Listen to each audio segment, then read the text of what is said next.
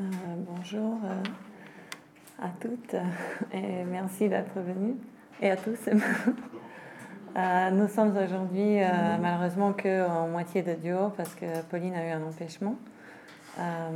et le, sujet d'aujourd'hui rejoint la thématique de notre séminaire dans le rapport que nous avons tous à soi et à l'autre. notre invité d'aujourd'hui, Dr Eric Galin, vous parlera du burn-out et je vais juste faire euh, une petite contextualisation, comme on fait d'habitude, par rapport euh, aux résonances que ça, ça, fait avec notre séminaire. Donc, nous avons évoqué depuis le début euh, que porter une réflexion philosophique sur notre mode d'existence et sur les événements auxquels nous sommes confrontés au fil de notre vie demeure une fonction indispensable à notre équilibre mental et que cette réflexion, bien évidemment, doit passer d'abord euh, par la relation qu'on a à soi-même et après aux autres. Euh, nous avons vu euh, lors des nombreuses séances de ce séminaire des questionnements qui évoquaient des maladies de la relation. Si j'ose dire, ça pourrait être aussi une des définitions de, du burn-out, dont on parlerait tout à l'heure. Donc, euh, comment mieux prendre soin des autres et surtout des soignants, de ceux qui nous soignent, de ceux de qui nous attendons euh, tellement et que très souvent, comme euh, évoquait Julie Henry, on ne donne pas le droit d'être humain. Ça sera aussi un des questionnements d'une conférence qui aura lieu la semaine prochaine sur comment rester humain et être médecin en même temps. Euh, Julie nous avait dit que euh, le corps du soignant, le soignant, euh, n'est pas un questionnement suffisamment abordé par la philosophie ni par la psychologie malheureusement, et qu'il y a souvent des cas paradoxaux où on demande au médecin d'être empathique et en même temps de laisser ses propres émotions à côté ou au moment où il, entre, où il assume la bluse et son poste, de ne plus être lui-même que de donner uniquement et ne pas recevoir. Et plusieurs autres séances ont traité la question comment trouver la juste milieu entre se donner et recevoir, ce qui est naturellement et profondément humain. Euh, Marie Denzel nous parlait d'une distance intime. Donc comment euh, ce qui est indispensable euh, au tout personnel soignant, comment garder et trouver cet équilibre, cette distance pour ne pas souffrir ou souffrir le moins possible. Et il y a plusieurs thèses aujourd'hui qui sont en mode de burn-out ou de fatigue de la compassion où on évoque euh, que ne pas éprouver d'émotions de tout, euh, ça nous sauvera de, ça empêchera de développer un burn-out. Mais il y a aussi pas mal qui disent le contraire, que c'est précisément en exprimant l'émotion, en s'autorisant euh, en tant que soignant de ressentir avec l'autre et de le montrer, permettra précisément de ne pas juste rester dans cette accumulation des émotions non exprimées. donc, le sujet d'aujourd'hui rejoint le questionnement de ce, séminaire euh, parce que, comme euh, j'osais dire, euh, c'est avant tout une maladie de la relation, une relation à soi, une relation à l'autre, au lieu de travail, aux institutions et à la cité. Prendre soin de ce je ne sais quoi qui fait l'humain, pour emprunter un vocabulaire de Jean Kelevitch, permettra-t-il de protéger l'humain, de protéger le soignant? Euh, est-ce que euh, finalement le burn-out euh, n'est pas indicateur d'une maladie plus large de la société? Parce que est-ce qu'il est complètement isolé dans l'institution hospitalière? Ou n'est-il plus comprendre en, ce cas l'institution hospitalière comme l'exemple le plus frappant de la société comme le dernier refuge, voire censé être le plus accueillant, le plus compassionnel, mais comment euh, l'institution hospitalière peut l'être encore aujourd'hui si elle-même elle est, malade? Donc comment on prend soin des soignants aujourd'hui et de l'institution dont nous faisons partie. Euh, je, laisse la parole à, Eric Galam. Eric Galam est professeur des universités, mais aussi médecin généraliste, spécialiste de burn-out. Euh, il travaille dans le département de médecine générale à Paris 7 d'Hydro il est membre de l'équipe pédagogique de la plateforme collaborative de USPC Humanité médicale de l'Université Paris Diderot, euh, ainsi que membre d'une association, European Association for Physicians Health, l'association européenne pour la santé des médecins.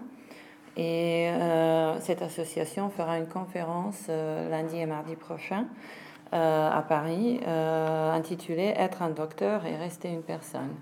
Je vous laisse parler un peu plus peut-être de cette conférence, ça pourrait nous intéresser tous. Nous y serons, Pauline et moi aussi. Merci d'avoir accepté cette invitation. Je vous laisse la parole. Merci de, m'inviter ce soir. Euh, alors, j'ai plein de choses à dire. Ça va être un peu dans le, dans le désordre. Vous m'excuserez. Je suis un praticien, donc un soignant, un médecin généraliste hein, qui travaille euh, dans le 18e. Donc, je passe le, le plus clair de mon temps quand même à soigner des gens qui vont chez médecin généraliste pour des problèmes de médecine générale, c'est-à-dire euh, du, petit bobo à la complexité infinie qui permet d'articuler les différents spécialistes, le rapport à la vie, au monde, etc. Euh, je suis aussi un enseignant, donc aussi en, dans le milieu médical, et j'ai plus l'habitude de présenter des diaporamas euh, et puis de, de, laisser la parole aux autres. Donc, je vais accepter de prendre cette parole, mais j'aimerais bien aussi euh, qu'on puisse échanger un certain nombre de choses. Euh, j'ai beaucoup préparé cette, euh, cette, rencontre qui est pour moi une opportunité puisque je vais, je vais vous raconter ma vie. C'est très passionnant, mais en même temps je vais réfléchir sur ce, que je vais vous dire de, ma vie et figurez-vous que moi qui suis un praticien de terrain, donc depuis 35 ans j'exerce la médecine générale, euh, j'ai été longtemps frustré, sevré de réflexion. C'est-à-dire qu'en médecine, on ne vous demande pas de réfléchir, on vous demande d'apprendre des choses, de les ingurgiter et d'être capable de les adapter à la personne qui est en face de vous dans le but d'aider la personne. Donc soigner, le soin, c'est quelque chose qui me connaît. quoi. Hein que, je connais bien en tant que médecin, pas tout à fait comme euh, infirmière ou aide-soignante. Ça fait une différence et donc je pense que j'ai à apprendre des infirmiers et des aides-soignants. Qu'est-ce que le soin Soin? Moi, j'ai un soin qui est intellectualisé avec une réflexion, mais dont on a tendance à oublier qu'il s'inscrit dans le soin, c'est-à-dire que le médecin est un soignant. Et ça, c'est quand même tout à fait intéressant. Euh, Avant de commencer à me, à me laisser porter par euh, ce qui va me venir, je, vais vous lire quelque chose, quelque chose que j'ai écrit il y a une semaine, parce que dans la dynamique de mes multiples activités et de mes rencontres, j'ai été amené à intervenir à un séminaire d'éthique médicale euh, à Paris Descartes euh, sur le thème la participation des patients. Et ça s'est fait très vite. On m'a dit Est-ce que tu veux intervenir? Euh, J'ai dit oui. Et puis donc, euh, j'ai présenté dans la participation des patients quelque chose dont je craignais qu'il soit un peu à rebrousse-poil, puisque la participation des patients, c'est les patients. Et moi, j'ai dit ben non, moi, je veux bien parler de la participation des patients pour aider les soignants à mieux les soigner. Et donc, j'ai préparé, j'ai préparé un petit texte de présentation. Et on m'a demandé d'écrire un texte plus long dans, un, dans une revue. Et ce texte plus long, où j'ai plein de choses à dire, il est bien sûr très déjà là, mais il faut l'écrire. Et donc je me suis dit que c'était une belle opportunité, grâce à vous, de m'aider à structurer ce texte, puisque pour vous, vous êtes pour moi, bon, dans je ne suis pas dans un contexte médical, mais dans un contexte philosophique. Enfin, en tout cas, ça s'appelle philosophie et médecine, ce qui en soi est déjà une, quand même, euh, c'est assez osé, quoi, parce que les médecins n'ont pas le temps de philosopher, madame, mais on est là pour travailler, pour sauver des vies, et vous, vous nous demandez de philosopher. Et donc, euh, ça va m'aider à, écrire cet article que je dois rendre très bientôt, puisque c'est le 15 mai. Et euh, ce séminaire Soigner les soignants, c'est vrai que c'est dommage que, que Pauline ne soit pas là, parce que j'avais déjà rencontré Pauline et elle, vous savez qu'elle travaille sur euh, le médecin malade. c'est aussi un des sujets qui, m'intéresse beaucoup et donc sur lequel j'ai beaucoup travaillé. Donc, je vais vous lire ce que j'ai écrit, puis ensuite on, pourra. Euh, parce que alors, pressentir, accepter et même accompagner la fragilité et la faillibilité potentielle ou avérée de nos soignants n'est pas chose simple. C'est pourtant à la fois perturbant et nécessaire. Comment alors, pour les patients comme pour ceux qui les soignent, développer une bienveillante vigilance, un interventionnisme pondéré et des échanges respectueux lorsqu'il devient évident qu'ils ne sont plus aussi parfaits que nous nous efforçons tous de le croire.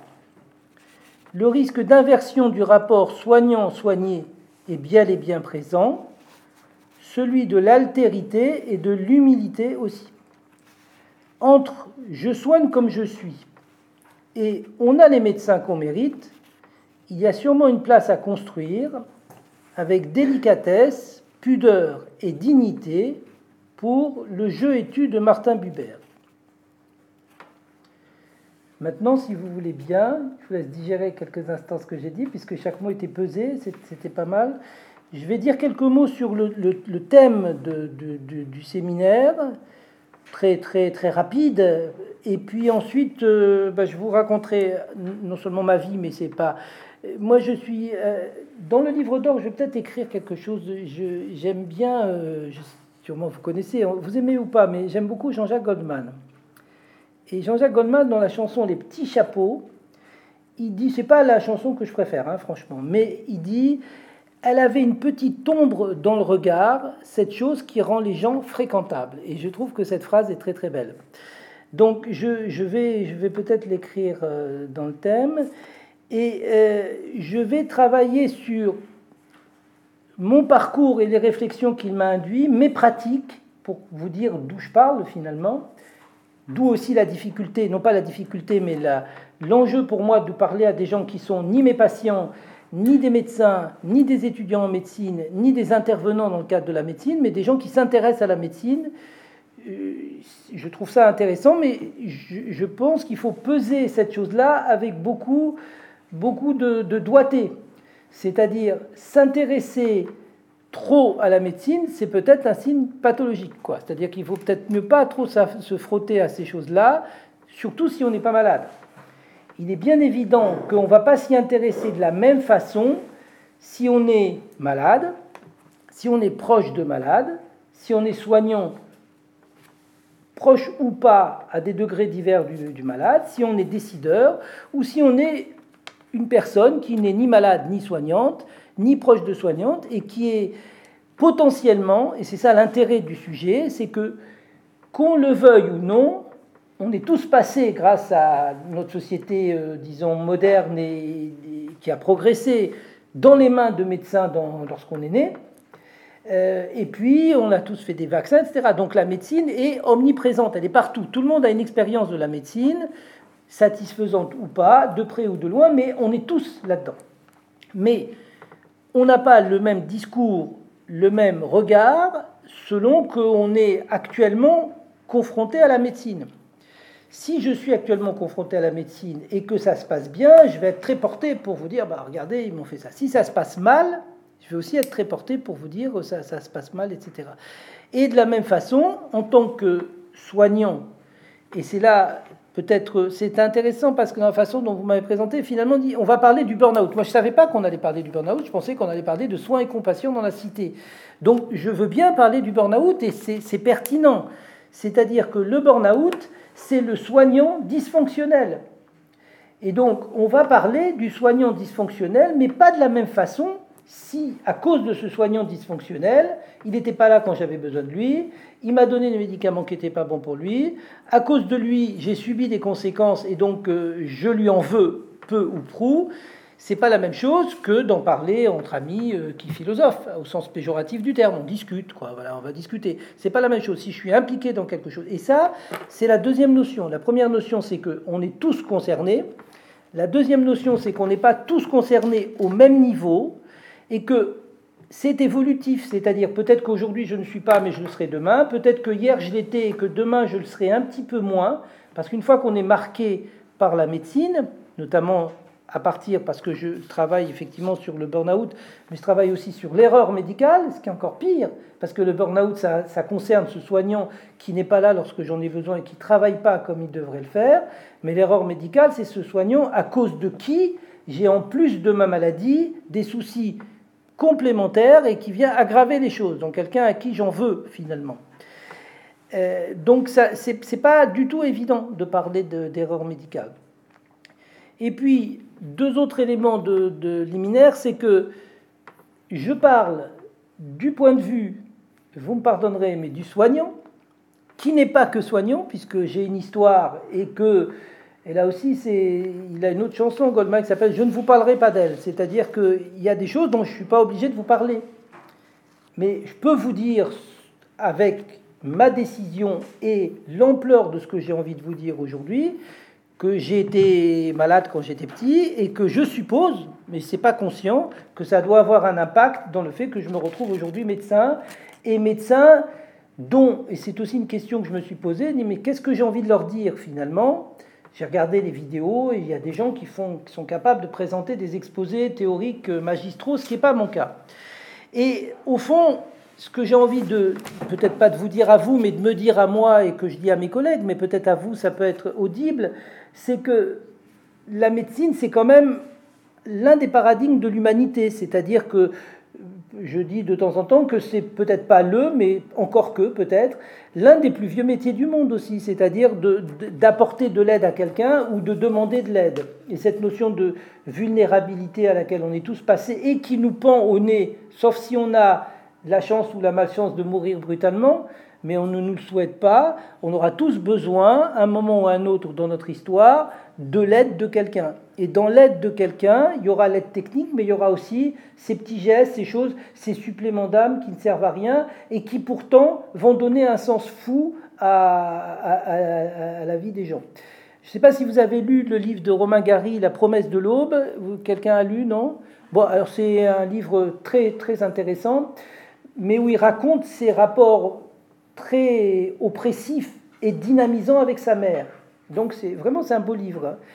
Et il, raconte, il lui arrive des choses, il est ambassadeur, il est à l'armée, etc. Et à la fin, il dit, au fond, d'abord il y a beaucoup de pudeur. J'ai parlé de pudeur parce que dans ce livre, quand il parle de, de donc c'est centré sur sa mère, qui est une maîtresse femme qui veut qu'il réussisse, etc. Et finalement, quand sa mère meurt, il le dit en deux mots de manière très pudique, c'est-à-dire il va pas, il se développe, il ne, s'étend pas là-dessus, et il dit mais au fond, dans ma vie j'ai quand même fait des choses importantes, des choses utiles. Et il dit bah, une fois il y avait un oiseau qui était coincé sur un rebord de fenêtre et j'ai libéré cet oiseau. Et ça c'était quelque chose d'utile dont il dit moi je peux me targuer d'avoir fait quelque chose d'utile dans ma vie, c'est d'aider ce petit geste. Et parfois il y a des choses qui sont qui peuvent être vécues comme dérisoires et qui pourtant vont donner sens à la vie. Et c'est valable pour les, maladies, c'est valable aussi pour le soignant, et en sens péjoratif, c'est-à-dire que si je suis demain ou aujourd'hui ou avant-hier ou, après-demain impliqué dans une erreur médicale, le sens que je vais donner à ma vie va être complètement bouleversé, c'est-à-dire que je ne serai plus ni un, héros, ni un gentil monsieur, ni quelqu'un qui sauve des vies, ni quelqu'un de neutre, je sais une infâme crapule à cause de qui quelqu'un a souffert alors qu'il n'aurait pas dû souffrir.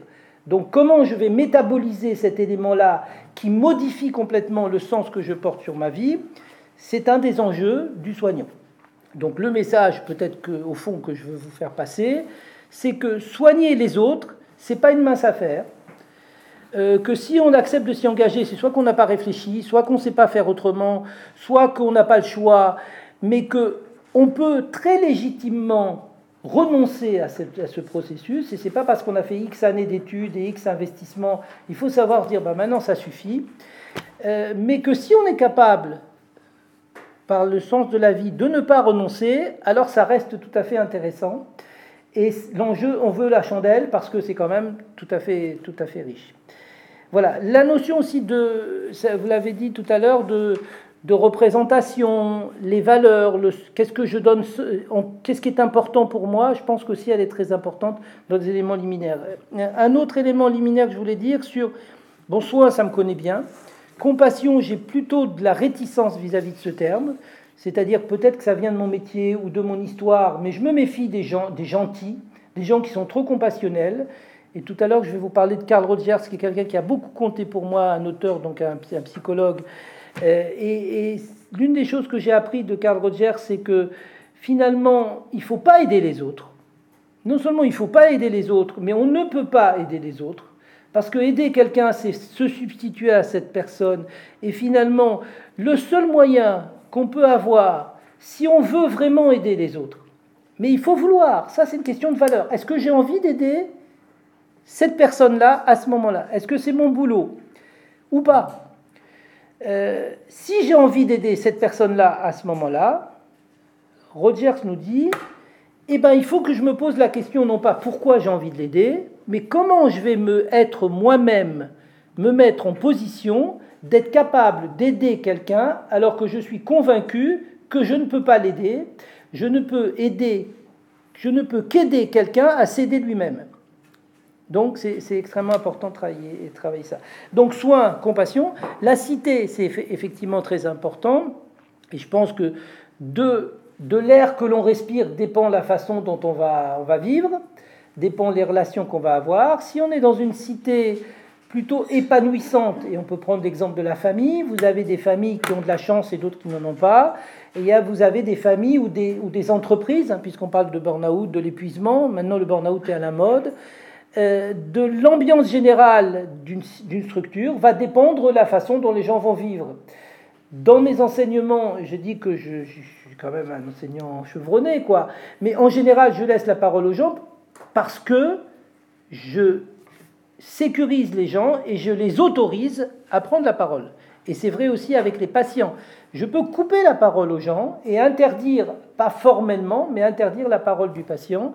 Et si je suis capable de faire passer le message avec mes fragilités, mes incertitudes, mes doutes, mes, faussetés, que vous avez le droit de me dire des choses, et eh ben, ce dont j'ai pris conscience, c'est que c'est pour moi une sécurité.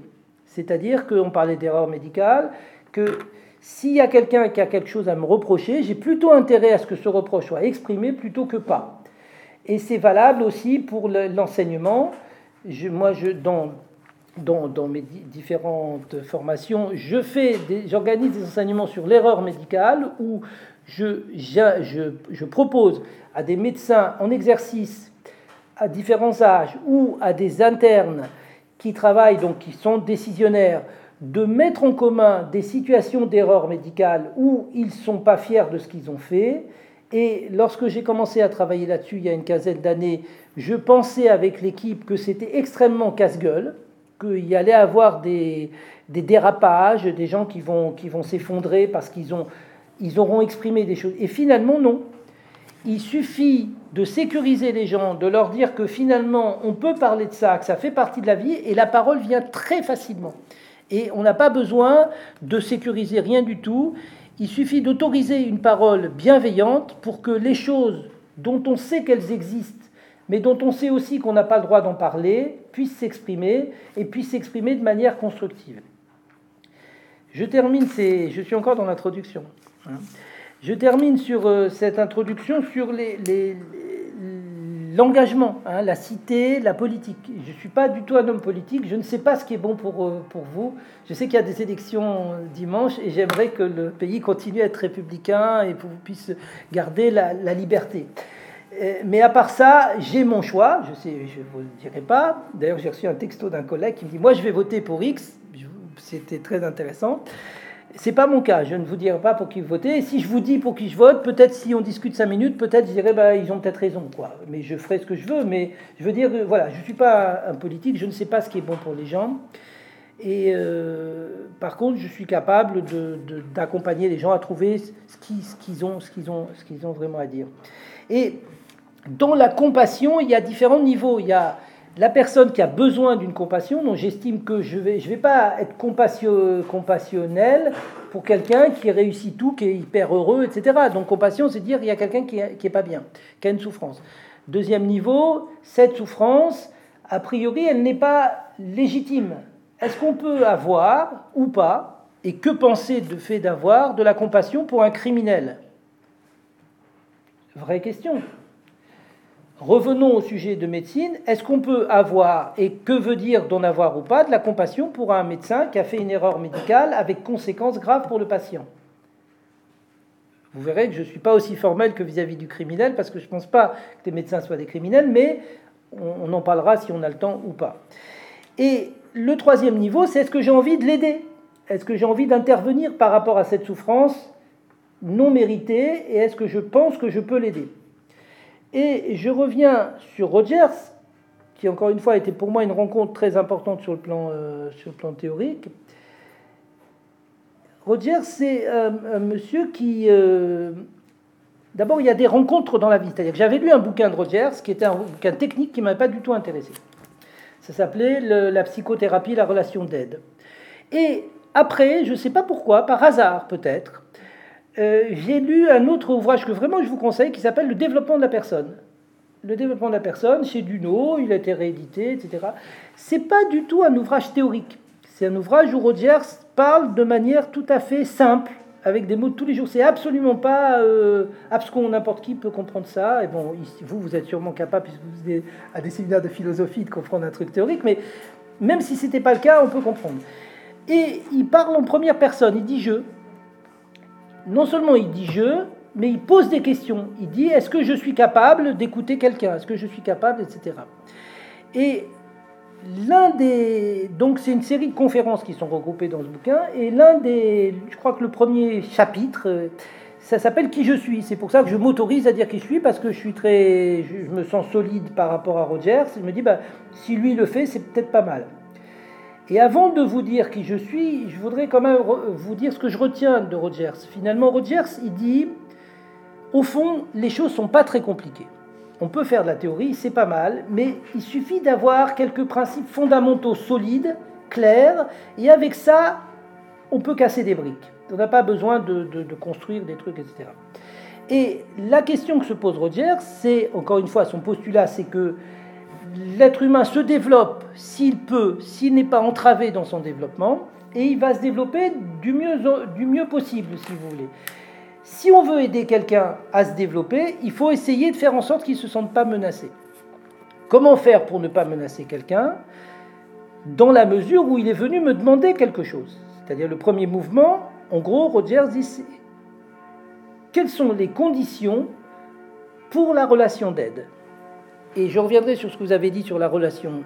La relation, le burn-out est une pathologie de la relation d'aide. Ce n'est pas une pathologie du travail, c'est une pathologie du travail, mais ça fait partie des pathologies du travail.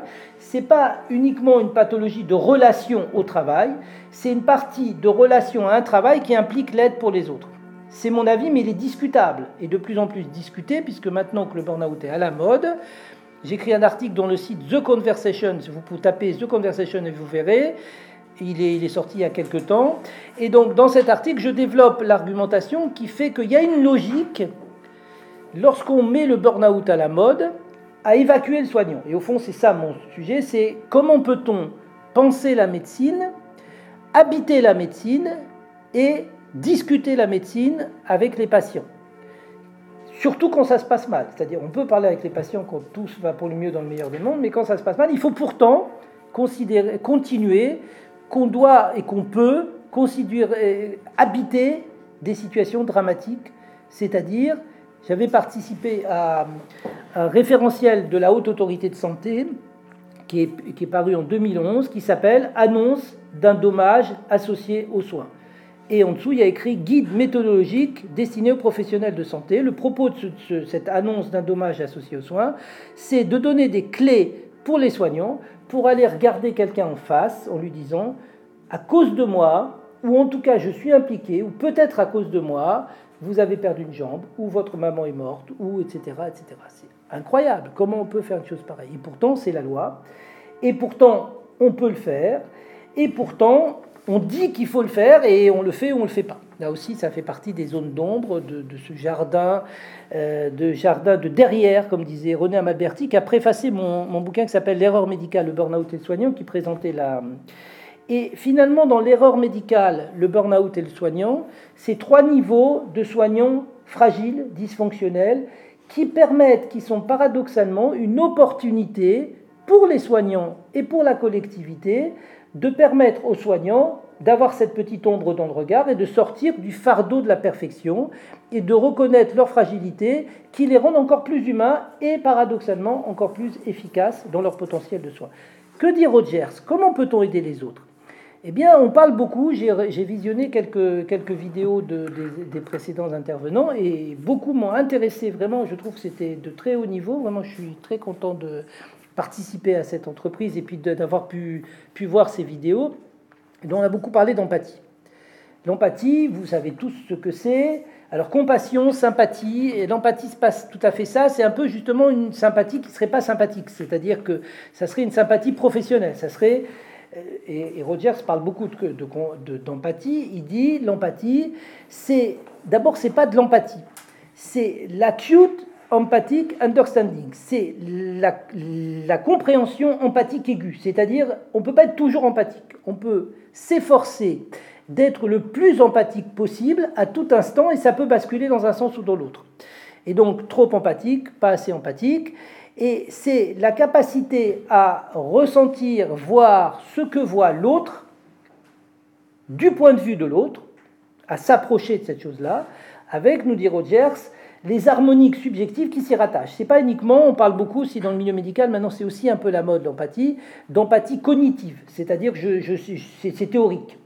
Pourquoi pas? Mais c'est pas l'empathie, elle n'est pas que cognitive, elle est aussi affective, etc. Et nous dit Rogers, sans rentrer dans l'identification, c'est-à-dire que si je deviens l'autre, alors je ne sers plus à rien, c'est pas bon pour moi, etc. Et il nous dit, mais comment on peut faire pour être empathique? Eh bien, pour être empathique, l'une des conditions, vous lirez le bouquin qui est quand même intéressant si vous voulez, c'est ne pas juger l'autre. C'est-à-dire que si je veux avoir une chance d'être empathique, il faut que je sois en position de non-jugement. Quand je disais tout à l'heure compassion pour le criminel, si je juge quelqu'un, je ne peux pas être empathique. Parce que je dis ça, c'est pas acceptable. Mais pour, je ne peux pas accepter de me mettre de son point de vue parce que je suis en position de jugement. Et c'est ce que Rogers s'appelle la considération positive inconditionnelle. C'est-à-dire, j'ai une considération positive pour cette personne qui est en face de moi, un être humain, dont je suppose qu'elle fait ce qui est bon pour elle ou ce qu'elle pense être bon pour elle, mais c'est elle qui est la mieux placée parce qu'elle a des, éléments dont forcément j'ai pas et qu'a priori elle fait ce qu'elle pense bon pour elle. Et c'est une considération positive, on peut avoir une considération positive ou négative, hein, est inconditionnel. C'est-à-dire, de toute façon, c'est un être humain qui fait ce qui est bon pour lui, même si je ne suis pas d'accord. C'est-à-dire que je peux ne pas juger quelqu'un, d'autant plus que j'affirme avec force que ses décisions n'engagent que lui, c'est pas moi qui suis porté. Si je suis capable de ne pas juger l'autre, alors peut-être je peux faire un effort pour être empathique. Et André de Peretti, qui est un vieux monsieur qui a beaucoup travaillé sur, euh, c'est un pédagogue émérite, qui a beaucoup travaillé aussi sur Rogers, il dit, mais qu'est-ce qu'on fait quand on n'est pas capable de ne pas juger l'autre? Et il dit, peut-être que l'une des conditions pour ne pas juger l'autre, c'est d'être vraiment à sa place. Être à sa place, c'est ce que Rogers appelle la congruence, c'est-à-dire l'harmonie le plus parfaite possible entre ce que je vis, ce que j'exprime et ce que je, ce que, ce que je ressens, si vous voulez. Et donc la congruence, c'est la capacité à être à sa place. Si je ne suis pas capable de rester à ma place, dans la juste distance par rapport à l'aide, la compassion que j'apporte à l'autre, alors je ne peux pas ne pas le juger. Si je ne suis pas capable de ne pas juger, alors je ne peux pas être empathique. En gros, ce que je retiens de cette dynamique, Rogers rajoute à ces trois conditions deux autres. Un, qu'il y ait une demande, que la personne vienne me voir parce qu'elle veut bien être aidée, et deux, que je sois d'accord euh, pour, l'aider dans ce temps-là, et que la personne ressente que je suis capable d'être très fermement à ma place, non jugeant, mais affirmé, comme voulant l'aider, mais en le laissant responsable de, de ses décisions, et que je m'efforce de comprendre les choses de son point de vue avec son histoire. S'il est capable de comprendre ça, alors peut-être qu'il va reprendre confiance en lui, et peut-être qu'il n'aura plus besoin de moi. C'est aussi pour ça que Rogers n'est moins à la mode que la psychanalyse, c'est que l'approche rogerienne émancipe de Rogers. C'est-à-dire on n'a pas besoin de Rogers pour être rogerien si on est convaincu que finalement les gens peuvent s'aider eux-mêmes et que les aider trop, c'est pas forcément une bonne chose.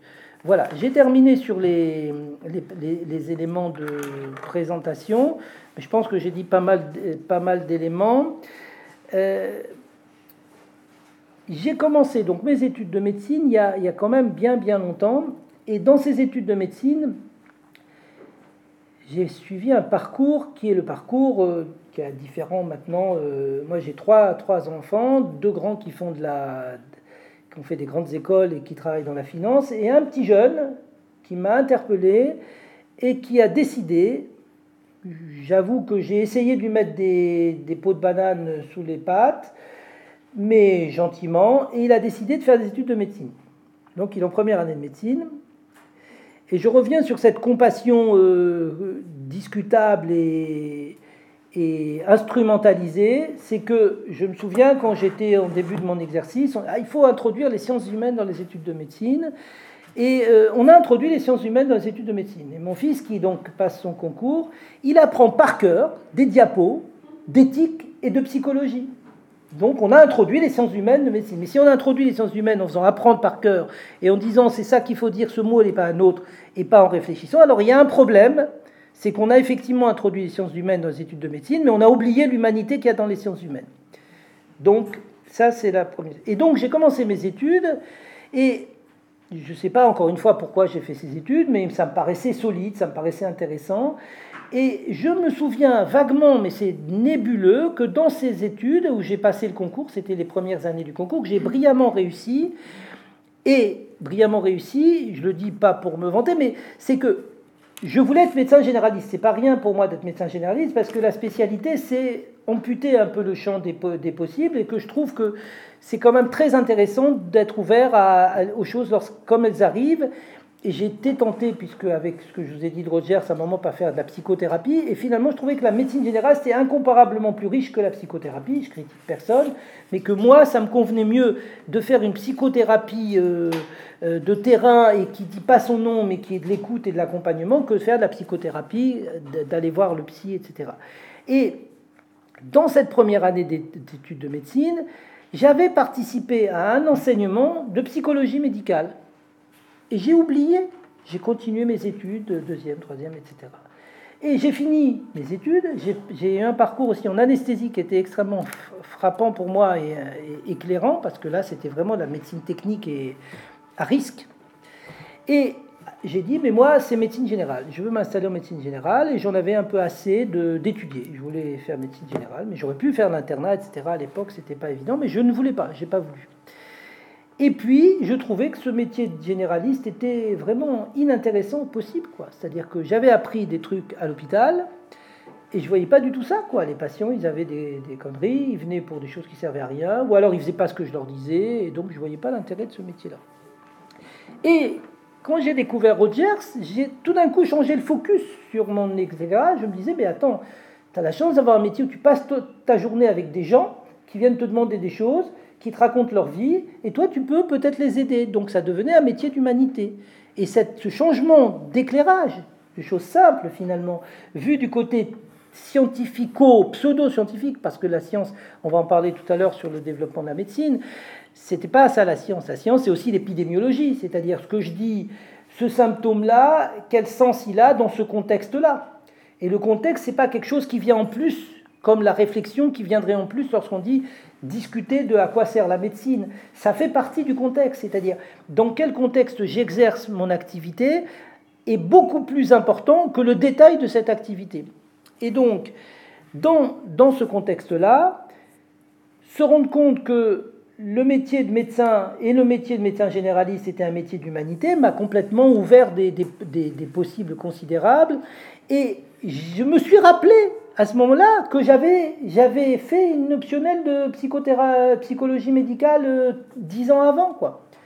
Je me suis rappelé Michael Balint, et Michael Balint, si certains connaissent, c'est un, un, psy, psychiatre, psychanalyste qui a travaillé sur une méthode qui porte son nom, c'est des groupes d'échange de pratiques où on se raconte des histoires. On a beaucoup parlé de narration dans les, dans les vidéos précédentes. La narration, c'est aussi à la mode, mais c'est bien, c'est intéressant de pouvoir raconter des histoires. Et euh, Michael Balint, il a développé des, des groupes où on, se raconte des histoires de patients, sans théorisation, sans jugement, sans conduite à tenir, et on essaye de voir comment ça a été vécu. Et deux choses par rapport à ça, c'est aussi l'intérêt du, fait d'être en médecine générale et en, en, université de médecine générale. Vous savez que le paradigme, c'est un gros mot aussi, paradigme, hein, le paradigme de l'enseignement aujourd'hui en médecine générale, c'est ce qu'on appelle le paradigme constructiviste, c'est-à-dire qu'on n'a rien à apprendre aux jeunes, ils savent autant que nous, voire plus. Par contre, on va leur apprendre à trouver des solutions face à des problèmes auxquels ils sont confrontés, à être capables de se débrouiller pour chercher la bonne information. D'où première ouverture, l'évidence-based medicine, c'est-à-dire est-ce que cette information a du poids? Est-ce qu'elle est pondérée? Et dans l'évidence-based medicine, le poids, c'est aussi le poids épidémiologique, c'est-à-dire est-ce que cette étude qui a été faite, elle est sérieuse? Est-ce qu'elle a été faite dans un contexte qui correspond au contexte dans lequel je suis? C'est pas juste une théorie, la, science, elle est impliquée dans des, dans des situations. Donc ça, c'est la première chose. Et la deuxième chose, c'est de tirer enseignement des pratiques. Et quand on demandait à Michael Balint à quoi sert la formation que vous proposez, d'une part, il disait, c'est aussi un théoricien, mais c'est plutôt un praticien, mais Et l'un des théoriques de Balint, c'est quel est le médicament le plus souvent utilisé en médecine générale? Le médicament le plus souvent utilisé en médecine générale, c'est le médecin lui-même. Et donc il a introduit cette notion de remède médecin. Et il nous dit Balint, mais on ne connaît pas la posologie de ce médicament, on ne connaît pas ses effets indésirables, on ne connaît pas ses contre-indications. Et donc c'est pour travailler la posologie du remède médecin qu'on va essayer de mettre en commun qu'est-ce que ce remède médecin. Et quand on demandait, il y a d'autres choses bien sûr, quand on demandait à Balint à quoi ça sert, il dit ça, ça le travail en groupe permet d'obtenir une modification limitée mais considérable dans la personnalité professionnelle du médecin. Et je reste sur cette notion de personnalité professionnelle du médecin. Tout l'enjeu pour un soignant, c'est de trouver sa juste personnalité professionnelle. Je reviens parce que je ne l'ai pas dit par rapport à Rogers. Ce que j'ai aussi appris sur Rogers, c'est que l'identité, qui je suis, comment je me positionne vis-à-vis de l'autre, est plus importante que la relation je juge ou je ne juge pas, qui elle-même est plus importante que les connaissances je sais ou je ne sais pas. Le plus important, c'est est-ce que je suis capable d'être moi-même à ma place, après, que je suis pas capable de ne pas juger, et puis, et puis ensuite de comprendre. Deux éléments, personnalité professionnelle du médecin et, euh, et, et qui je suis, etc. Et donc, redécouvrant Balint j'ai retravaillé sur donc, ces différents éléments. Et puis j'ai travaillé aussi, et là ça rejoint euh, le vécu de la pratique, c'est que ce paradigme constructiviste dont je vous parlais, moi, d'ailleurs, l'un des auteurs qui a travaillé sur un terme que sûrement vous avez, vous avez employé, je crois, j'ai entendu, la notion de réflexivité. La réflexivité, c'est la capacité à réfléchir, cognitif, sur le reflet. C'est-à-dire, je réfléchis sur l'image que je me fais de moi en tant que soigné. Donc, derrière la réflexivité, il y a le fait d'habiter ce que je fais. Et habiter ce que je fais, c'est l'une des notions qui habite le paradigme constructiviste, c'est-à-dire que lorsque je demande à mes internes d'écrire des récits de situations complexes authentique, donc c'est de la narration écrite et discutée avec un tuteur qui va discuter avec eux sur ce qu'ils ont écrit. Lorsque je demande à un interne de faire un récit de situation complexe authentique, je lui demande de raconter une histoire médicale dont il fait partie en tant qu'intervenant médical avec son identité, sa personnalité, ses craintes, ses défauts, ses difficultés, etc. Et avec un contexte dans lequel il est. Donc raconter une histoire dans laquelle j'intègre l'idée que je fais partie des soins qui sont donnés. Les soins qui sont donnés ne sont pas uniquement une question, rappelons-nous de Rogers, de connaissance ni d'expérience, mais aussi d'identité, qui permettent de mieux soigner. Et travailler l'identité, c'est aussi travailler, je, viendrai après, sur qu'est-ce que c'est que le devenir médecin. Euh, d'ailleurs, euh, dans ce développement qui a été pour moi une ouverture encore une fois considérable, lorsque j'ai découvert que le métier était intéressant, qu'on pouvait discuter, qu'on pouvait échanger avec les collègues, etc., j'avais écrit, donc là mon bouquin c'est quand même un peu triste, hein, l'erreur médicale, le burn-out et le soignant, mais j'avais écrit il y a très longtemps, et là c'est peut-être inquiétant mais c'est pas grave, un livre qui s'appelait Infiniment médecin. Donc si vous tapez sur Internet, vous verrez. Et ce livre est très beau parce que d'abord le, contenu est, très intéressant, mais il y a plus de 25 ans. Et surtout, la, couverture est très belle. La couverture est très belle. Donc, euh, vous taperez sur Internet, vous verrez, parce que au fond, on voit un vieux monsieur qui est le docteur par excellence euh, dans les fantasmes les plus fous du vieux docteur respectable, etc. Qui, euh, j'ai repris une photo de Norman Rockwell, qui est peut-être certains d'entre vous, qui était un illustrateur des États-Unis dans les années 60, je crois. Et on voit ce vieux monsieur qui ausculte une poupée tenue par un enfant. Et le monsieur ausculte la poupée tenue par un enfant avec un sérieux terrible. Et vous voyez la petite, l'enfant de 5-6 ans, qui regarde le docteur en passant par sa poupée pour voir s'il est bien, euh, il ausculte bien sa poupée. Quoi. Et donc ce terme infiniment médecin, c'était venu du fait que on se demandait à l'époque si les généralistes étaient vraiment bien des médecins. Quoi. Et moi je disais non seulement ils le sont, mais ils le sont infiniment parce qu'ils sont capables de faire semblant de l'être. Ils sont capables de jouer au docteur. Et donc voilà, c'était défense et illustration de la médecine générale. Mais donc d'infiniment médecin à l'erreur médicale, il y a quand même aussi, et rappelez-vous, je l'ai dit, c'est que l'erreur médicale, le burn-out et le soignant, c'est un moyen pour le soignant de s'autoriser à être humain et d'être autorisé par les autres à être humain. Et donc, au fond, peut-être que grâce à ça, grâce à ce parcours, ce détour, on va pouvoir redevenir infiniment médecin et réussir nos vies de, nos vies de soignants. Je ne sais pas combien de temps j'ai encore, parce que... Combien À peu près 10 minutes. Voilà, je, savais que je... je, je, voyez, j'ai rien lu de ce que je vous ai dit.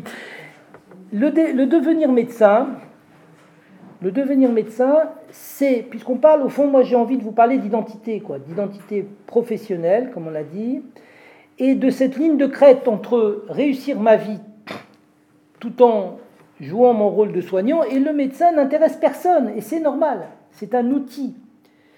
Je veux qu'un outil fonctionne. Quand l'outil est dysfonctionnel, c'est mignon, mais cinq minutes, quoi. Je veux dire, il, a il faut qu'il fonctionne, surtout si j'en ai besoin. Donc, cet outil dont je veux qu'il fonctionne, il faut le former à fonctionner et ça dépend des valeurs. Qu'est-ce qui est important pour moi? C'est sûr que la valeur en médecine, et ça serait d'une extrême gravité, c'est des gentils médecins qui seraient nuls, ça m'intéresse pas non plus. Et personne n'a envie d'un gentil médecin nul. Encore que, des fois, les patients, ils aiment mieux le gentil médecin nul que le bon médecin dur. Quoi. Comme quoi, dans la médecine, il n'y a pas que de la, compétence technique, mais il y a aussi de l'humanité, il y a aussi de la présence.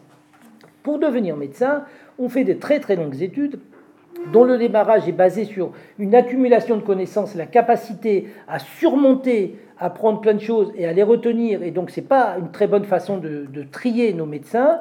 Mais moi, ça me dit que tous les étudiants que je vois à la fac, ils sont tous passés par là.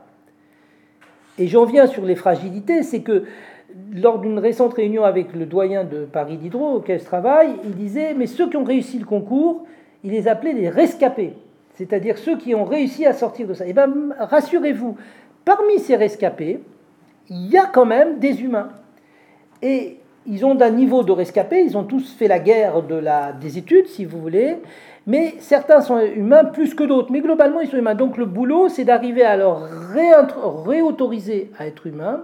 Et pour les réautoriser à être humains, il faut leur rappeler que le patient est humain, etc. Et donc ils apprennent des connaissances, ils apprennent des expériences, des mises en situation, notamment, notamment la confrontation à la nudité, la confrontation à la souffrance, la confrontation à la mort, la confrontation aux tensions, la confrontation à l'injustice, etc.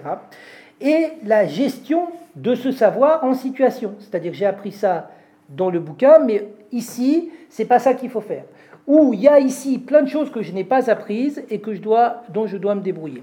Et ils apprennent aussi c'est ça qu'on appelle le hidden curriculum, le curriculum caché, implicite, à se fondre dans l'idée de c'est quoi un bon médecin. C'est quoi D'ailleurs, Balint, l'une des éléments de Balint, c'est ce qu'il appelle la fonction apostolique.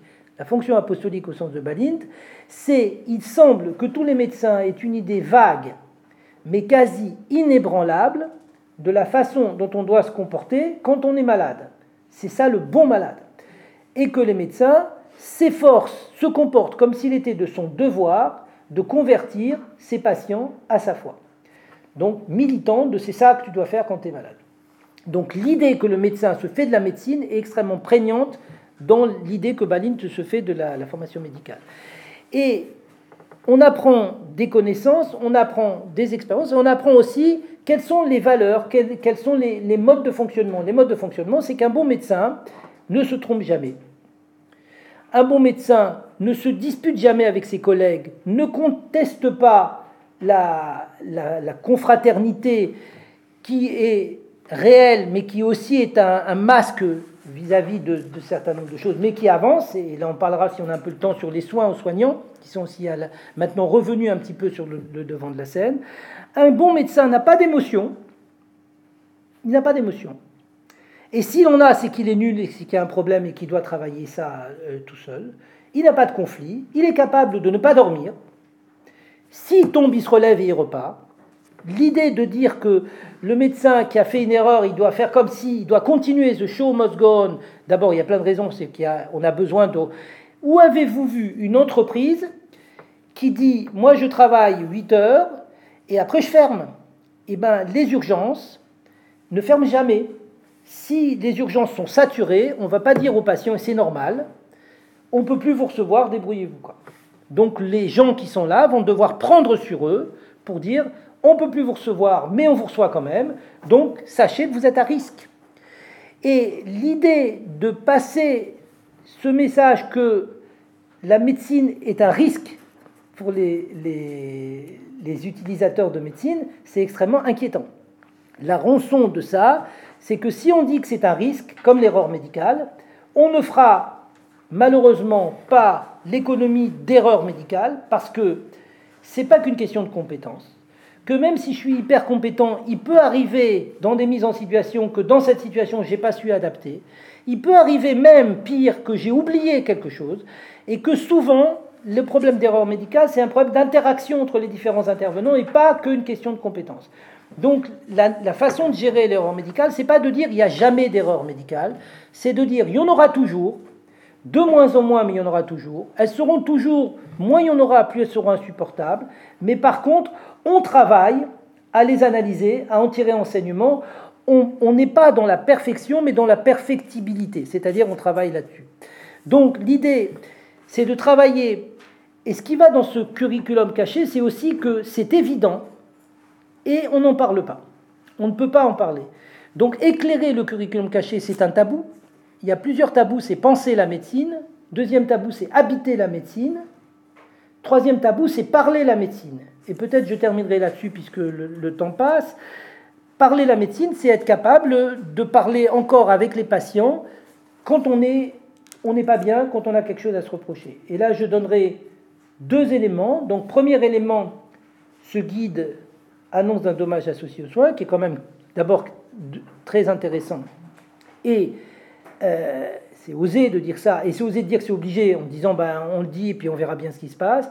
Et puis à côté de ce guide, je mettrai deux, deux éléments, et je terminerai après sur euh, Buber parce que je l'ai évoqué, je voudrais finir là-dessus. Euh, Que reste-t-il de nos erreurs? Dominique Davout, que reste-t-il de nos erreurs? Elle a écrit, elle a produit, Dominique Davout, un film vidéo qu'on peut se procurer sur Internet, où Madame Davout, qui est une dame assez âgée, euh, qui n'est pas, qui pas, toute jeune, quoi, qui a une expérience, qui raconte par un film, avec des interventions d'elle, des soignants et des patients, comment sa fille Capucine est morte d'une erreur médicale. Donc Dominique Davout, confronté à une erreur médicale dramatique, on ne peut pas pire, plutôt que de dégommer les soignants, a choisi de parler avec eux, de tirer enseignement et, euh, fait des interventions, etc. sur cette Je ne dis pas que c'est ce qu'il faut faire, ni que tout le monde est capable de faire, mais je veux dire, on peut aussi décider, et le sous-titre de Que reste-t-il de nos erreurs, c'est traverser ensemble l'erreur médicale. Traverser ensemble l'erreur médicale. Et je trouve que c'est un truc. Je vais terminer quand même sur deux points avant de parler de Buber. Quand je disais le burn-out est à la mode, prendre soin, dans la compassion, il y a se soucier, prendre soin, faire à la place. Prendre soin de ceux qui nous soignent, c'est le slogan de la stratégie nationale d'amélioration de la qualité de vie au travail des professionnels de santé qui a été présentée par Marisol Touraine le 5 décembre dernier et le 21 mars dernier. C'est-à-dire qu'il aura fallu un certain nombre de suicides, dont le suicide à Georges Pompidou, etc., etc., pour que le ministère de la Santé se rende compte que le physician wellness, le bien-être des médecins, c'est un missing quality indicator. C'est un indicateur de qualité manquant. Et que quand les médecins commencent à les médecins, les soignants, les infirmiers commencent à se suicider, ça veut dire que le système de santé est en danger. Et donc dans cette dynamique, ils ont, ils ont produit une stratégie nationale qui va durer, d'après ce qu'ils ont dit, ce qu'ils ont dit, on verra bien, pour prendre soin de ceux qui nous soignent. On peut aussi voir sur Internet et vous voyez que c'est très argumenté. Et euh, la responsable de, cette mission va venir au congrès donc, que j'organise la semaine prochaine. Et donc on peut avancer là-dessus si vous voulez. Et je termine sur Buber, je et tu, parce que Buber, c'est aussi, c'est encore pire que Rogers, c'est encore plus théorique et encore plus fort. C'est-à-dire, son petit livre Je et tu, il y a une trentaine de pages où il se répète même en plus. Mais en gros, l'idée forte, c'est que le jeu que je suis dépend de la façon dont je me relationne au tu qui est en face de moi. Si je me relationne à ce qui est en face de moi comme un cela, mon jeu n'est pas un jeu de tu, c'est un jeu de cela. Je suis moi-même un cela. Je peux me relationner vis-à-vis de gens comme des cela, et à ce moment-là, je suis moi-même un cela. Je peux me relationner vis-à-vis d'un oiseau ou d'un arbre comme un tu, et je suis moi-même un tu. Et l'idée forte de, de, ce jeu et tu, c'est que de la façon dont je vis le monde, dont je me relationne avec ce monde, dépend aussi mon identité, et avec une dynamique positive ou une dynamique négative, avec plus je suis dans le cela, et eh ben plus je serai dans le cela, et, et plus je suis dans le tu, plus je serai dans le, plus je serai dans le tu. Voilà, je crois que j'ai, je peux, je peux en rester là. Merci beaucoup. Voilà. Euh, j'ai deux petites questions et je laisse la parole. Euh, j'ai pas dit sur le burn-out, mais peut-être je dirai tout à l'heure. Pourquoi le burn-out, il doit être un truc professionnel de mes soignants Si vous voulez. Comme vous voulez que je dise là même? Oui. Oui, juste un point. Le burn-out qui est à la mode. Burn-out, c'est un euh, épuisement professionnel avec trois dimensions. L'épuisement émotionnel, la dépersonnalisation, c'est-à-dire le fait de voir l'autre non plus comme une personne mais comme un objet, voire un problème, la baisse de l'accomplissement personnel. C'est une pathologie qui a été développée dans les années 70 par un monsieur qui s'appelle Frodenberger et dont on a mis au point un outil de dépistage qui s'appelle le Maslach Burnout Inventory, MBI. Maslach est une psychologue, psychosociologue qui a développé cet outil et qui a, cet outil a créé la maladie, si vous voulez. Et donc, cette maladie burn-out, il y a ces trois dimensions. Je suis épuisé émotionnellement. Je dépersonnalise celui que je suis censé aider et je perds l'accomplissement personnel, le sens, l'intérêt du métier. Et j'ai participé récemment, à la, encore une fois, à la Haute Autorité de Santé, qui a produit, qui va sortir bientôt un guide aussi sur la prise en charge du burn-out. Et il y avait de grandes réticences à donner une place spécifique aux soignants, en disant bah, finalement le burn-out, d'abord, on ne va pas traduire burn-out, mais on va le traduire par épuisement professionnel, ce qui est correct, mais pour le coup, on a évacué l'émotionnel, qui nous intéresse plus, c'est le professionnel. Deuxièmement, au fond, la notion de dépersonnalisation et d'accomplissement personnel, c'est pas très important, donc on peut les évacuer. Et donc il y a une logique si on dit que le rapport au métier, le fait d'avoir un métier d'aide, le rapport avec ce métier d'aide et le fait d'avoir un métier avec des gens, et le rapport, c'est pour ça la relation d'aide, n'est pas très important. Alors effectivement, tout le monde peut être en burn-out, il suffit que je travaille trop, je suis en burn-out.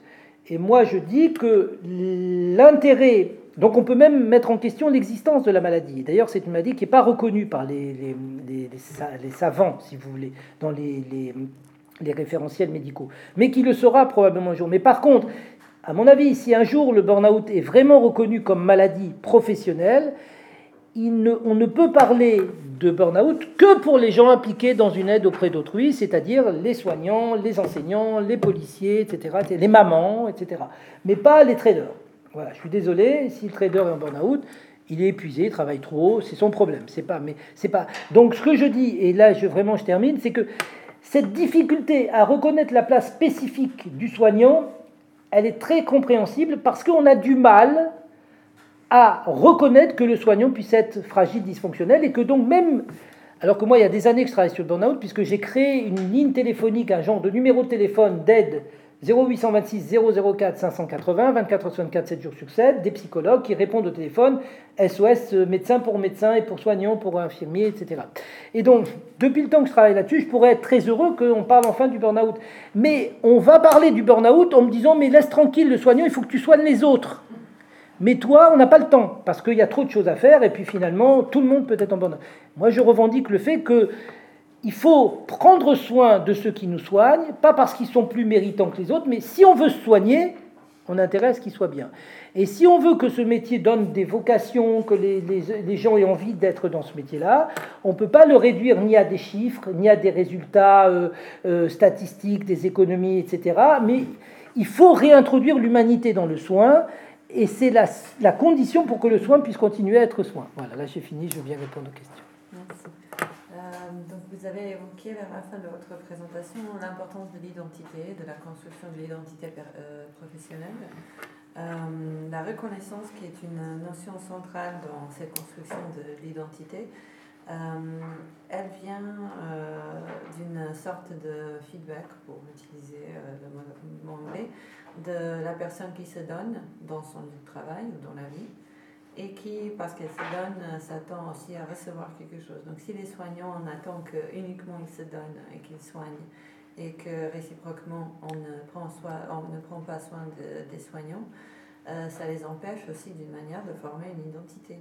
Euh, ça les dépersonnalise. Euh, donc ma question serait de savoir, d'essayer de répondre peut-être ensemble, est-ce que euh, les victimes de burn-out euh, parmi les soignants, ce sont les plus souvent les plus idéalistes, euh, ceux qui s'investissent le plus, les plus enthousiastes dans leur métier?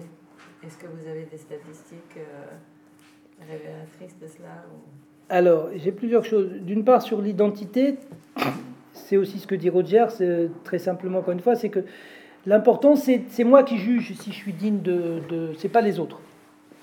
D'ailleurs, moi j'ai été étonné, je vais en parler du criminel, etc. Vous avez des gens qui, sont, qui ont fait des saloperies, quoi. Et eh ben ils vous regardent. La notion de dignité, c'est de l'humanité. Hein. Là aussi, même, bon, alors on ne rentre pas dans le criminel, etc. Mais au fond, et à l'inverse, je peux avoir fait rien de si grave et puis je, n'ose pas vous regarder, quoi. Donc, et ce que dit Roger, c'est que l'important, c'est que le centre d'évaluation de moi, ce soit interne.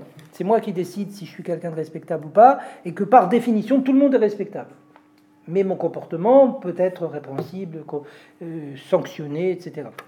Après, pour répondre à votre question, oui, au, combien? C'est-à-dire que les premiers travaux sur le burn-out des, soignants, euh, aussi pourquoi les soignants sont importants, c'est que les taux d'épuisement professionnel chez les soignants sont énormes. C'est-à-dire que c'est beaucoup plus que toute la population. Il y, a, vraiment un grand impact. Donc c'est une épidémie euh, cachée. Quoi. Et un jour, ça va exploser. Et ça explose de loin en loin avec des suicides, des gens qui ne veulent plus s'installer, qui dévissent leurs plaques, etc. Et dans les années, euh, il y a une dizaine d'années, il y a un monsieur qui s'appelait Didier Truchot, qui est un sociologue, qui a fait un certain nombre d'études sur l'épidémiologie du burn-out chez les, chez les soignants. Et dans ces, dans ces, dans ces études, il, s'est rendu compte que euh, il, a, il, a, il a fait un très beau travail scientifiquement valide et il, a, il a aussi s'est intéressé au, au profil de rapport au métier. Et il a utilisé une typologie d'un monsieur qui s'appelle Chernis, C-H-E-R-N-I-2-S. Il disait, en gros, par rapport à un métier, vous avez le militant, celui qui veut changer la vie. Vous avez l'artisan, celui qui veut faire du bon boulot. Vous avez l'arriviste qui dit, bah, moi je vais réussir. Et puis vous avez l'égoïste. Et donc Truchot, dans ses statistiques, il a essayé de corréler les taux de burn-out avec l'artisan, etc. Et ce qui est très intéressant, c'est que, d'une part, alors il a fait une étude euh, longitudinale où il voyait les gens aujourd'hui et comment ils étaient quand ils ont commencé leurs études. Et je ne me rappelle plus exactement des, des, taux, mais en gros, dans la population générale des gens étudiés, il y avait une inversion du chiffre des gens militants. C'est pas les mêmes, mais je veux dire, le taux de militants devenaient des, des, euh, des égoïstes. C'est-à-dire qu'il y avait un certain nombre de militants qui, à mesure que le temps passait, cessaient de croire en leur métier et ils disaient ben, Moi, je fais mon job, et puis voilà. Donc, ça, ça c'est la première chose. Et deuxième question qui s'est posée c'est euh, est-ce que l'égoïste ou le militant ou le, est plus à, plus à risque de burn-out? Et clairement, et ça c'est une justice, c'est que l'égoïste est plus à risque de burn-out. Mais ce qui est à risque de burn-out, ce n'est pas l'égoïste, c'est le militant qui devient égoïste.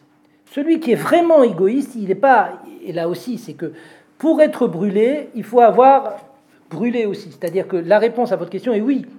Je ne peux être déçu d'un idéal que si j'ai un idéal. Si mon idéal c'est le business, alors euh, je change de business.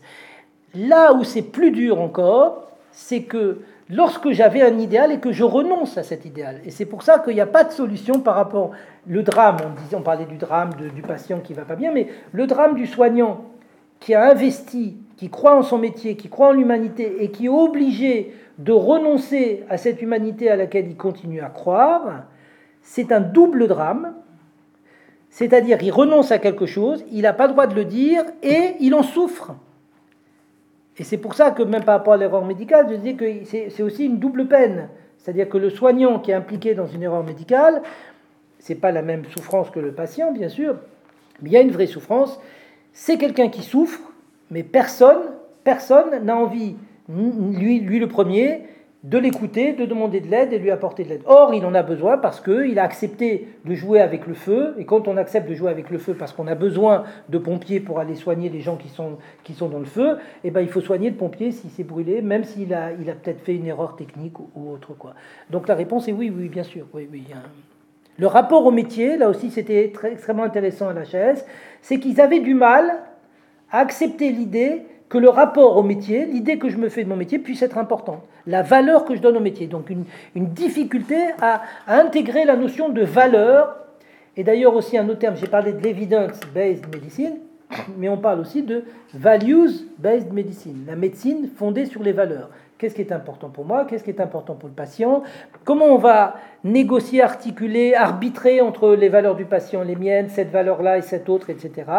Et la notion de valeur, donc au congrès, il y a Bill Fulford qui va venir et qui va en parler, on oublie qu'elle existe quand tout va bien.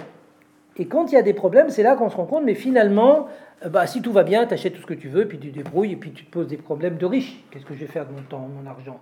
Mais si j'ai pas, alors je dis, bah, l'important c'est que mes enfants soient bien habillés, ou c'est que je, je, puisse sortir avec mes amis, etc. Donc là, je, je dois pondérer mes différentes valeurs, et cette pondération, elle est extrêmement importante, mais on oublie et on ne veut pas, on ne veut pas pour plein de raisons, parce que c'est difficile de réfléchir, c'est plus facile de, réagir par des protocoles, des conduites à tenir. Hein, l'urgentiste, c'est quelqu'un de très utile, mais quelqu'un, il sait, il y a un truc, il fait ça, c'est facile. Le généraliste, il sait jamais ce qu'il va faire, parce qu'il sait jamais sur quoi il va tomber, ce que va faire le patient, etc. Donc il est confronté en permanence c'est pour ça que je trouvais que c'était un beau métier, à l'incertitude, à l'indécision, à, la complexité, à l'indiscipline du patient. il a pris ça et des fois j'apprends des trucs par hasard alors que je devrais le savoir et je ne sais pas. Ou, à l'inverse, je sais des choses et le patient, je ne peux pas lui dire parce que...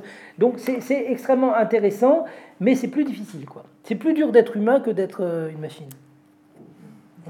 Donc, euh, si on arrive à remettre les logiques économiques et techniques à leur place euh, secondaire. Euh, les logiques culturelles aussi, c'est pas que technique économique, c'est culturel. Hein. Oui, mais par exemple, juste la surcharge du travail, si on arrive à gérer ça, il reste quand même le travail le plus difficile pour éviter, pour pallier un burn-out, c'est la carence de reconnaissance de l'humanité ou la vulnérabilité du soignant lui-même. Reconnaissance et vulnérabilité, c'est-à-dire que si je dis à des patients, je suis trop fatigué là pour vous soigner, qu'est-ce qu'on va faire? C'est aussi un élément politique. C'est-à-dire, est-ce qu'il y a des gens où, par exemple, moi je suis malade, je me suis fait une, fracture de la rotule il y a quelques années, et bien au bout de deux jours, j'ai été travailler avec mon plâtre. C'est honteux, quoi. Donc je le dis en autocritique, mais je l'ai fait.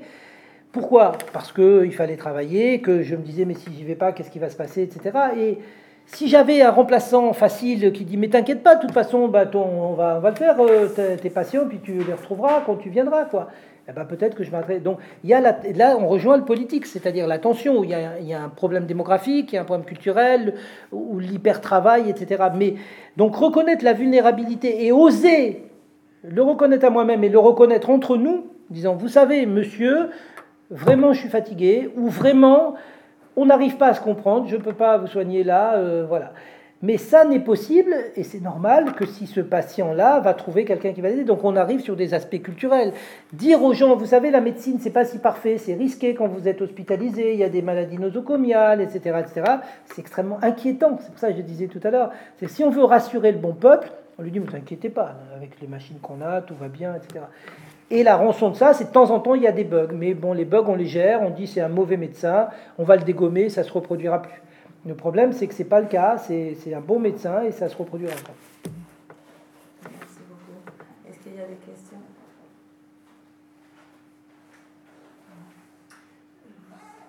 Je suis euh, un peu troublée par euh, la manière dont vous présentez le burn-out, à savoir un soignant dysfonctionnel et fragile.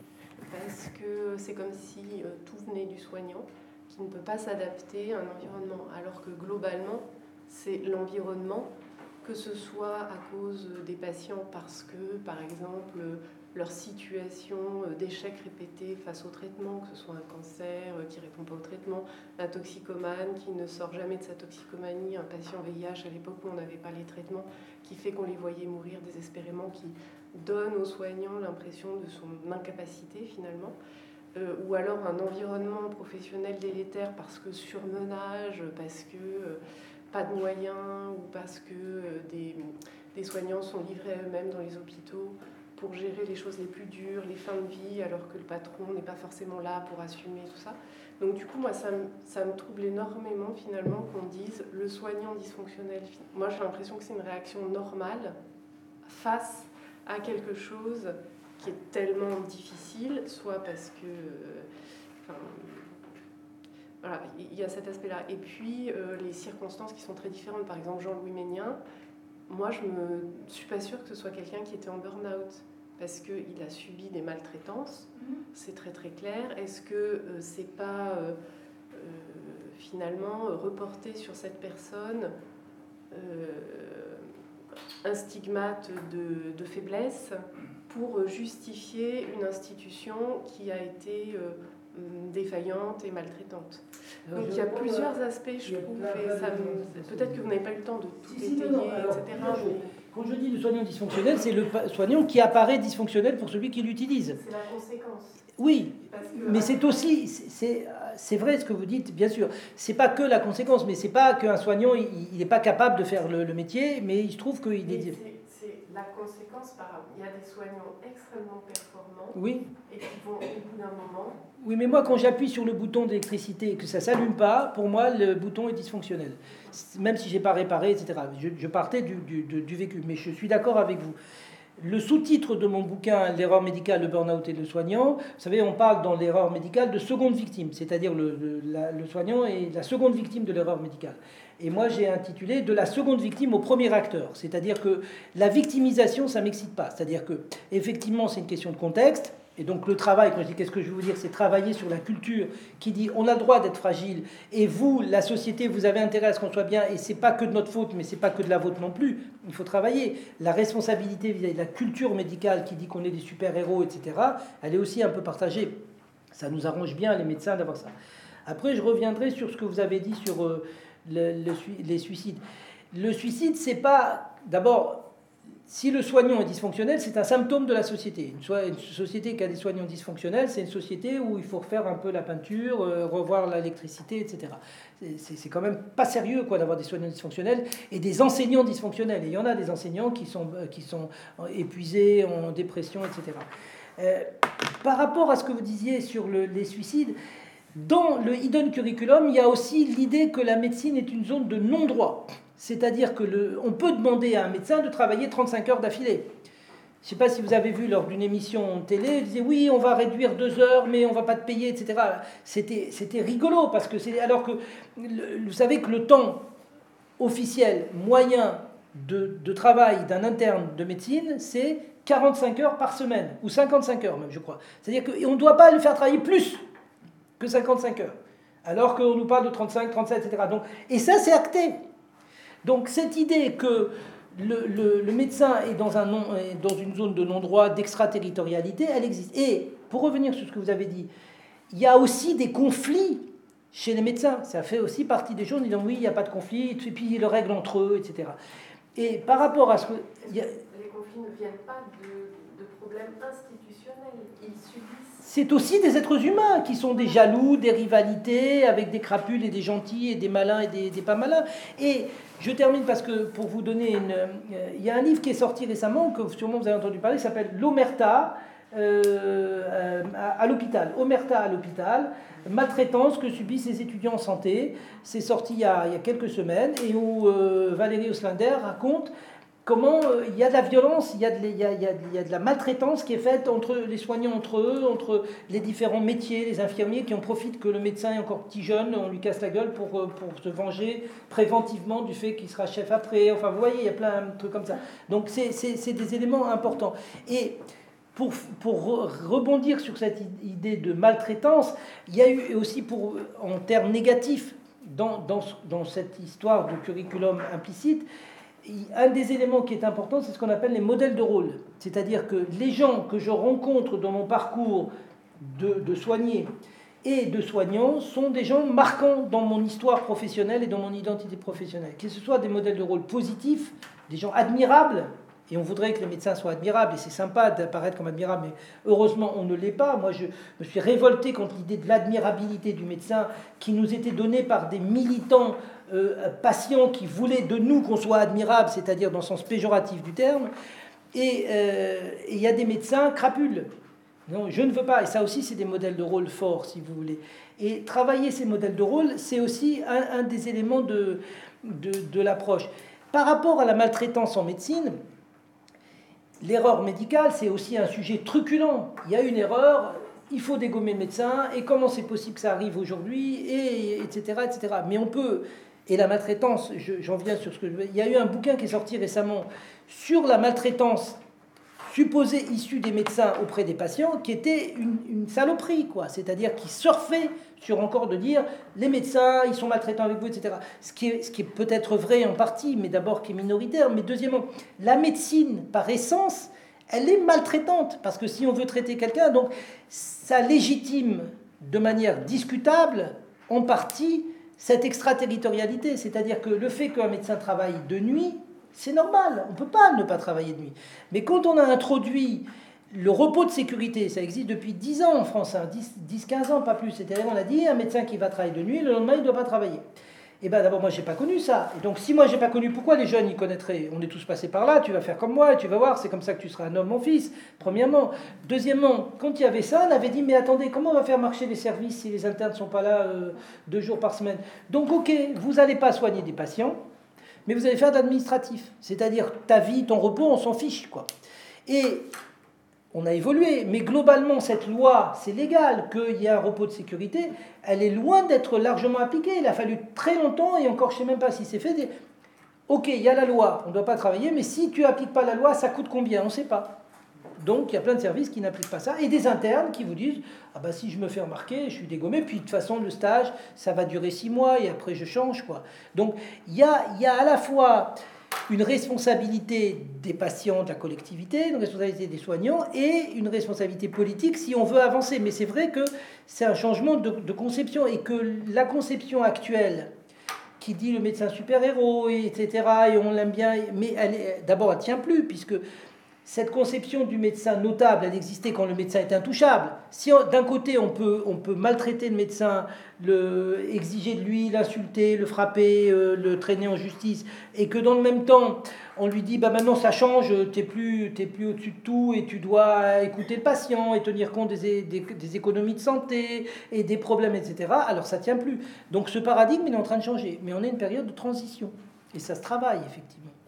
Pour, euh, pour ajouter un peu à votre question, je pensais que vous vouliez aussi dire que peut-être il y a aujourd'hui un terreau favorable au diagnostic du burn-out. C'est peut-être quelque chose dont on n'a pas parlé aujourd'hui, je voulais le dire dans l'introduction. Euh, et en fait, c'est ce que je pense moi que l'envahissement de la vie personnelle euh, par la vie professionnelle, euh, notamment grâce euh, aux nouvelles technologies de l'information et de la communication, par exemple, c'est quelque chose qui n'existait pas avant. Donc, si on parle d'une mode de burn-out aujourd'hui, ce n'est peut-être pas tout simplement ça. Il y a euh, un environnement favorable et différent qu'avant. euh, qui permet qu'il n'y a plus des frontières. euh, il devient de plus en plus difficile de garder sa vie professionnelle, sa vie privée, de, déconnecter tout simplement. Et aussi la postmodernité avec les tendances d'être hyper productive, le temps de plus en plus accéléré, l'illusion de remplaçabilité de l'individu humain. Moi, je dirais que c'est quand même des questions très importantes euh, à, travailler peut-être davantage quand on parle du burn-out. Peut-être pour revenir sur, euh, juste parce que j'avais préparé la phrase, je voulais vous la lire, sur euh, l'interaction médecin-patient, une phrase de François Laplantine. François Laplantine, c'est un anthropologue qui a écrit un, ouvrage, il a écrit plein d'ouvrages intéressants, dont un qui s'appelle Anthropologie médicale qui est sorti chez Payot il y a une vingtaine d'années. Et dans l'introduction de son ouvrage, François Laplantine nous dit Les processus d'échange entre soignants et soignés ne s'effectuent pas seulement entre l'expérience vécue du malade et le savoir scientifique du médecin, mais aussi entre le savoir du malade sur sa maladie et l'expérience vécue du médecin. Et j'avais envie de, donc de cette phrase qui dit bah, il y a une compétence pour le patient et puis un vécu pour le médecin, mais de la rajouter sur deux aspects sur l'aspect dysfonction, c'est-à-dire que cet aspect de, partenariat, même quand ça va mal, ça existe aussi, et sur l'aspect politique, encore une fois, que je ne connais pas, mais que vous évoquez, en disant bah, comment organiser les soins pour que ça fonctionne, et que effectivement, ça doit s'organiser aussi avec les contraintes de la médecine, les contraintes de la société, et l'envie que ça marche, quoi, l'envie d'être de, positif. Mais c'est vrai que c'est pas, pas simple. Moi, j'ai pas les solutions, hein, je sais pas. Hein. Est-ce que vous pourriez donner l'auteur euh, Valérie euh, Lomerta à l'hôpital Valérie Oslander, A-U-S-L-E-N-D-E-R. Valérie Oslander. Elle sera là mardi prochain à la, à la FIAP Cabanis au, colloque. Donc, alors, euh, c'est peut-être voilà un point dont je voulais parler aussi, c'est que depuis une dizaine d'années, il y a un certain nombre d'associations qui, qui, se donnent d'aider les soignants. Il y a une différence entre soigner les soignants moi, j'ai créé un DU, un diplôme interuniversitaire, qui s'appelle Soigner les soignants, où les, participants de ce, DU sont des gens qui viennent apprendre qu'est-ce que c'est qu'être malade pour un soignant, comment soigner, euh, quelles sont les pathologies psychiques, euh, comment ils gèrent l'erreur médicale, les, les outils euh, non médicaux, etc. Il y a une différence entre soigner les soignants et prendre soin de ceux qui nous soignent. Prendre soin de ceux qui nous soignent, c'est beaucoup plus riche que soigner les soignants. C'est aussi apprendre aux étudiants qui peuvent être malades, qu'ils doivent se positionner vis-à-vis de euh, prendre des médecins traitants, comment ils font quand leurs proches, euh, leurs proches sont malades, etc. Et dans cette dynamique, il y a un certain nombre d'associations dont on a signé hier à l'Ordre des médecins une fédération avec ces associations à l'Ordre des médecins qui se donnent d'aider de, de, les, les soignants en difficulté avec euh, donc, euh, un réseau et puis des, des consultations de prévention, des lits d'hospitalisation dédiés, etc. Et euh, donc le colloque qui va avoir lieu donc, ben, lundi et mardi, d'une part, il est donc centré sur qu'on dit being a doctor and seeing a person, c'est-à-dire ça, fait écho au devenir médecin.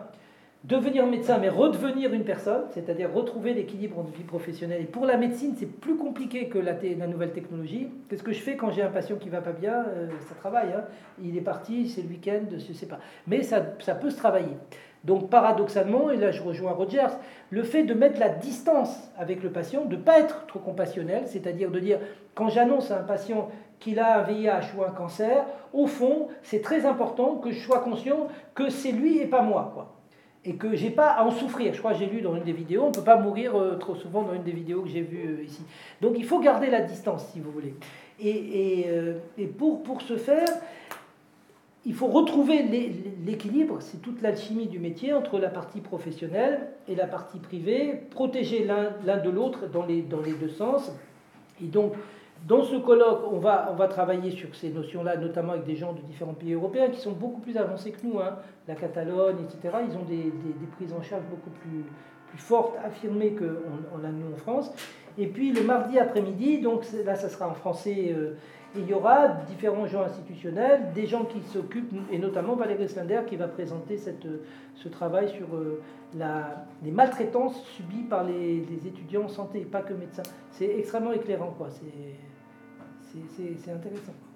C'est aussi un tabou, parce que de parler des maltraitances des médecins pour la population, ça fait partie de la haine du médecin, c'est des salauds, etc. Ils vont...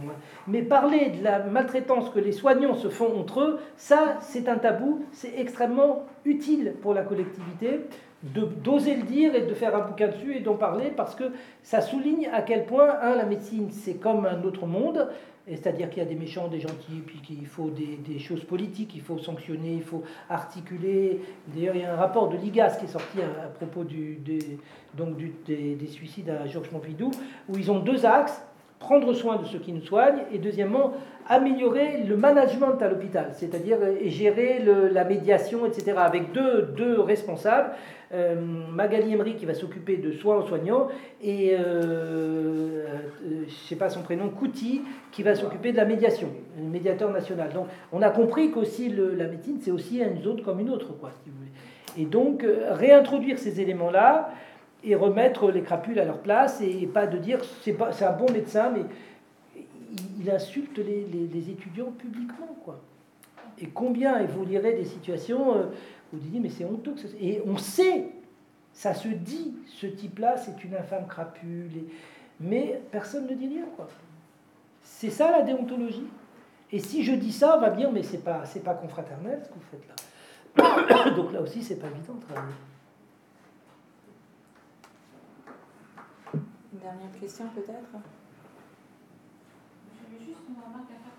La différence entre un médecin généraliste et, le milieu hospitalier, on n'est pas évoqué du tout la solitude du médecin généraliste qui, face à un malade, un patient, euh, sera seul à faire un diagnostic, à, évaluer la gravité euh, de la situation et à échanger avec son. Alors j'ai plusieurs choses à dire là-dessus. D'une part, on peut être seul en groupe, et on peut ne pas être seul dans son cabinet, avoir des gens à parler. D'ailleurs, ça a évolué. Moi, quand j'ai fait mes, j'ai commencé, il n'y avait pas de médecine générale. Le médecin généraliste, c'était le médecin résiduel, celui qui n'était pas autre chose. Quoi.